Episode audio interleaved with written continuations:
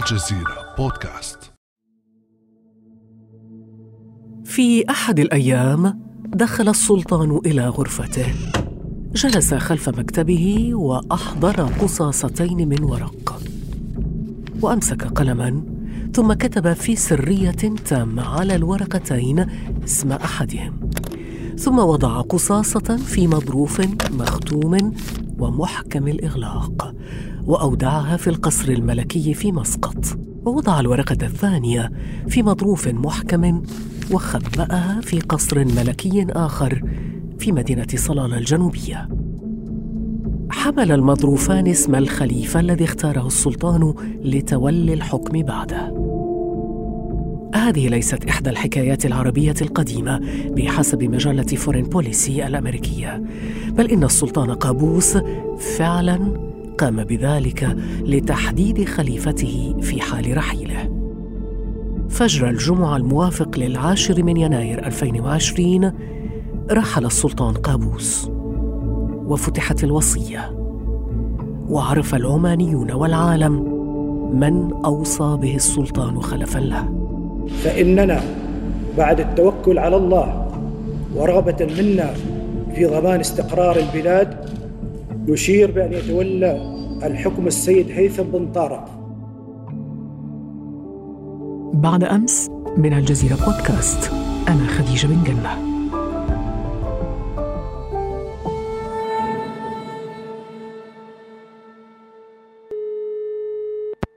نرحب في هذه الحلقة بزميلنا مراسل الجزيرة في عمان سمير النمري. أهلا وسهلا بك سمير. يا مرحبا أستاذة خديجة أهلا فيك وبالسادة المستمعين. سمير كيف كانت الترتيبات الأولية منذ لحظة إعلان وفاة السلطان قابوس رحمه الله؟ كانت الترتيبات سلسة جدا وكانت محل إعجاب والانتقال المنظم الذي جرى بين السلطان الراحل قابوس ابن سعيد وبين السلطان الجديد هيثم بن طارق.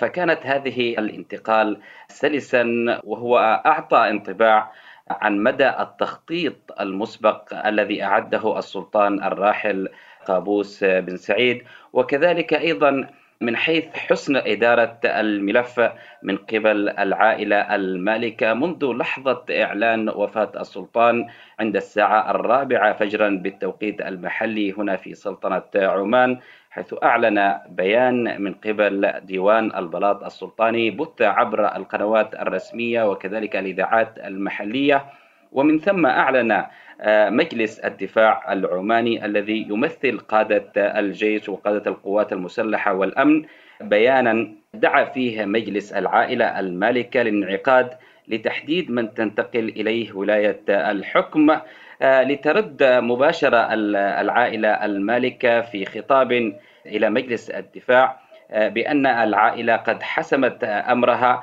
بفتح الوصية التي أوصى بها السلطان قابوس كل ذلك جرى وفقا لتراتبية. نعم جرى بتراتبية سمير وجرى أيضا بشكل سريع. يعني وصية السلطان فتحت في يوم إعلان وفاة السلطان قابوس رغم أنه ذكر في الوصية أنه بعد ثلاثة أيام من وفاته في حال عدم الاتفاق على سلطان جديد يتم فتح المظروف. لماذا استعجلوا فتح المظروف إذن؟ لم يتم خلال أيام وإنما خلال ساعات قليلة جدا. هو جاء بحسب بيان العائلة. تقديرا ووفاء للسلطان قابوس بن سعيد السيد فهد بن محمود كان قد ألقى آه، كلمة مقتضبة عند فتح الوصية وقال إن مجلس العائلة قد اجتمع في وقت سابق وقد وافق على تثبيت من هو في الوصية. إكراما للسلطان قابوس وتقديرا له. فهذا الرد كان ردا جميلا وأيضا حسم مسألة وجود فراغ دستوري آه، قد تدخل آه، السلطنة خلال تلك الأيام.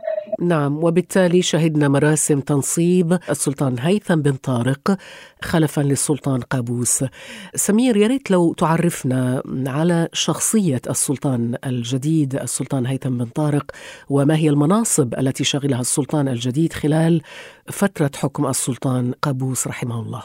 السلطان الجديد يحظى هنا بشعبية كبيرة جدا في الشارع العماني بحسب المناصب التي تقلدها خلال السنوات الماضية. السلطان الجديد هو من مواليد 13 أكتوبر عام 1954 هنا في العاصمة مسقط. وهو من الأعضاء البارزين في عائلة آل السعيد الحاكمة. هو تخرج من جامعة أكسفورد عام 1979 وتابع دراساته العليا وكذلك تدرج في عدة مناصب حكومية. كان أولها على قطاع الرياضة والشباب في سنوات الثمانينات حيث كان أول رئيس الاتحاد العماني لكرة القدم.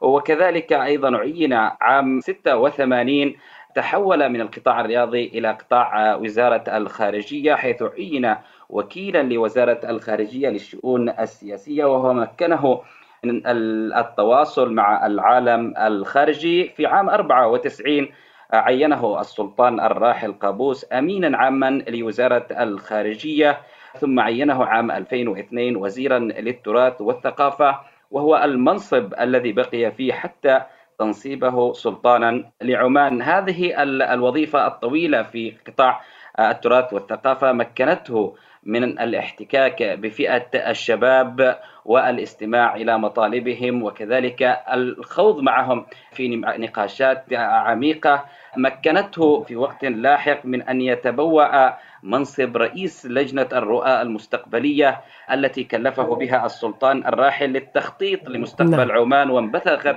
منها استراتيجية عمان 2020 2040 طيب سمير دعنا نعود قليلا إلى الوراء إلى ذاك الثالث والعشرين من يوليو عام 1970 احتشد العمانيون في مطار بيت الفلج بمسقط وبدأت تلوح في الأفق الطائرة المنتظرة ليعلو بعدها هتاف الجماهير.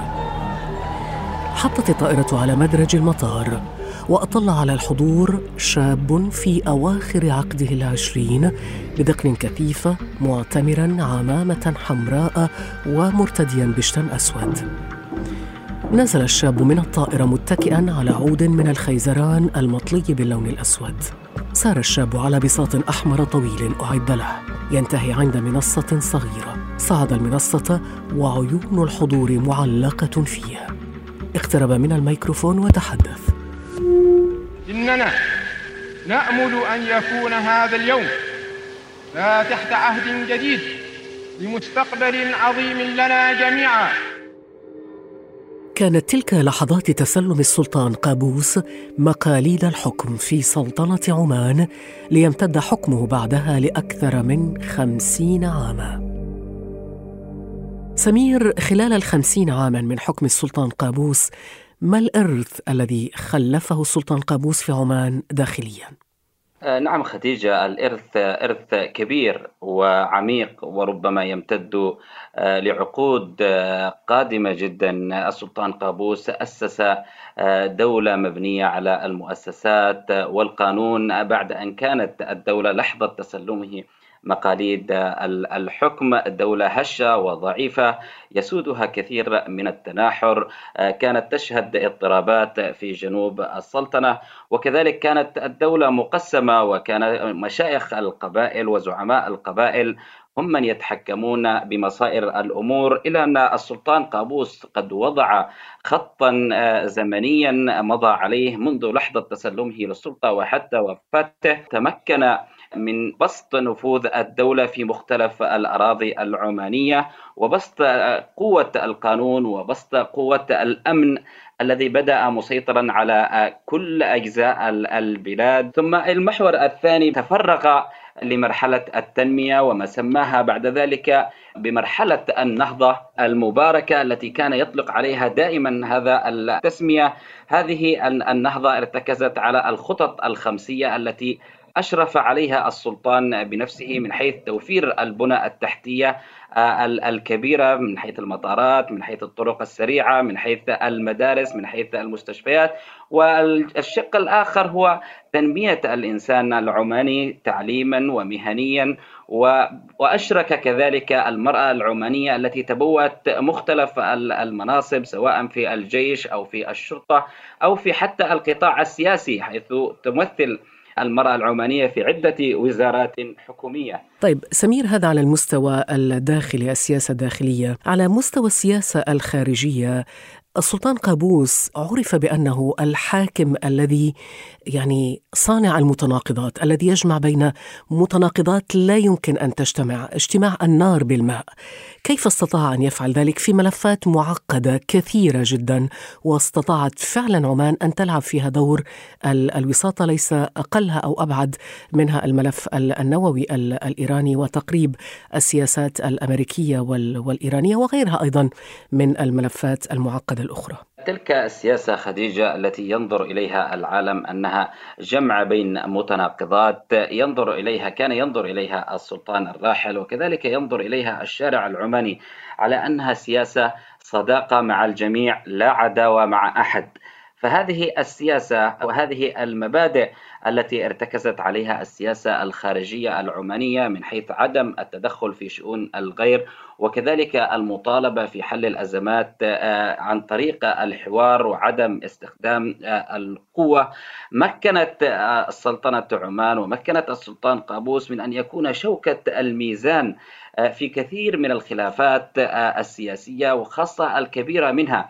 نحن نتذكر منذ السبعينات عندما قاطعت الدول العربية بمجملها الحكومة المصرية والنظام المصري آنذاك لكن السلطنة هي الدولة الوحيدة تقصد في أعقاب اتفاقية كامب ديفيد؟ آه، نعم خديجة تلك كانت بداية وضوح السياسة العمانية التي أكدت على مبادئ السلام وعدم التدخل في شؤون الآخرين آه، عند الحرب العراقية الإيرانية أيضا بعد ذلك في السنوات الثمانينات كان موقف السلطنة وموقف السلطان قابوس هو الحياد التام وأن يكون العنصر الوسط سواء كان في الجانب العراقي أو الجانب الإيراني ثم أيضا الملف الخليجي العراقي بعد ذلك واحتلال الكويت كانت تلك المواقف أيضا بعد ذلك في حرب العراق وكذلك أيضا مع تطور الأزمة في اليمن والحرب في اليمن ووصولا إلى الأزمة الخليجية، نحن شاهدنا سياسة واحدة ثابتة لم تحد عنها السلطنة خلال تلك الفترة، تجلت أيضا المواقف أو السياسة العمانية تلك الراسخة مع الملف النووي الإيراني والتي كانت لسلطنة عمان دورا بارزا في حلحلة الملف. وكانت بالفعل سمير تلك لحظة مفصلية في هذا الملف. داخل ساحة قصر العلم السلطاني في مسقط شقت مجموعة من السيارات الرسمية الطريق مقلة ضيفا هاما جاء للقاء السلطان قابوس. إحدى السيارات من طراز مرسيدس وضع العلم الإيراني على مقدمتها. توقفت أمام مدخل القصر وترجل منها الرئيس الإيراني حسن روحاني ليستقبله السلطان قابوس في مارس من عام 2014 بعد قرابة عام من هذا اللقاء وقعت الولايات المتحدة الأمريكية وإيران الاتفاق النووي بعد جهود طويلة بذلتها الدبلوماسية العمانية في هذا الملف. كان هذا انجازا كبيرا جدا للدبلوماسية العمانية، يعني كيف استطاعت أن تحقق الدبلوماسية العمانية هذا الاختراق العظيم في ملف شديد التعقيد مثل الملف الملف النووي الإيراني؟ نجحت هذه المفاوضات من بعدين أساسيين، اولا بما تتمتع به السلطنة من قبول لدى طرفي النزاع وهما ايران والولايات المتحدة وكذلك أيضا معرفة الأطراف بأن السلطنة ليست لديها اي مصالح في هذه المفاوضات. وأنها كانت واضحة في من حيث مبادئها السياسية ولذلك كانت الأطراف المتفاوضة كانت لديها الثقة المطلقة في أن تكون سلطنة عمان هي من يجمع الطرفين. هل تعتقد أن السلطان الجديد هيثم بن طارق سيمضي على نفس النهج بنفس السياسة وبنفس الحكمة التي سادت حكم السلطان قابوس؟ آه نعم خديجة السلطان هيثم بن طارق كان قد ألقى خطاب العرش صباح الحادي عشر من يناير وأكد فيه أنه سيبقى على نفس خط السلطان الراحل وملتزما بالثوابت التي أخططها للسياسة الخارجية القائمة على التعايش السلمي بين الأمم والشعوب وحسن الجوار وعدم التدخل في الشؤون الداخلية للغير واحترام سيادة الدول. ما هي أولوياته الآن؟ على المستوى الداخلي والخارجي. على المستوى الداخلي خديجة هناك تحدي آه، كبير والمتمثل آه، في فئة العاطلين عن العمل أو الباحثين عن عمل. هذه المشكلة هي ما تؤرق الحكومة العمانية وأعتقد أن السلطان هيثم بن طارق هو من اختط رؤية السلطنة للعام 2020 إلى العام 2040 هناك أيضا التحدي الاقتصادي التي تواجهه السلطنة وانخفاض أسعار النفط. والسلطنة هي تعتمد بدرجة أساسية على النفط كمورد أساسي آه، لميزانيتها السنوية. بالنسبة للسياسة الخارجية فالسلطان قد حدد ذلك في الخطاب بأنه سيواصل مع أشقائه في دول مجلس التعاون في الإسهام في دفع مسيرة التعاون وكذلك أيضا في الشأن العربي والشأن الدولي بأن تبقى عمان عضوا آه، فاعلا في تحقيق السلم والأمن الدوليين وكذلك نشر الرخاء الاقتصادي في جميع دول العالم. سمير النمري مراسلنا في عمان شكرا جزيلا لك. شكرا لك سيدة خديجة. كان هذا بعد أمس.